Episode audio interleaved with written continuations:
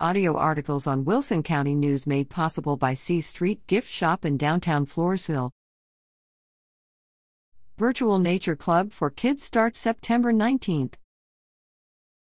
The Texas A&M AgriLife Extension Service Virtual Nature Club will start Monday, September 19th. The online series for youth will provide virtual campers with lessons, videos, discussions, and hands-on activities.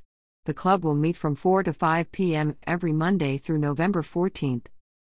Each meeting will cover a different subject, including life cycles, food webs and food chains, predator slash prey interactions, and pollinator slash plant interaction.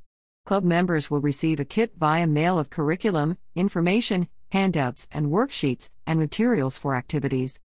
For those who can't attend the live meetings, sessions will be recorded and posted online to watch later. The cost is $50. Registration is required at https colon slash slash tx.ag slash virtual nature club.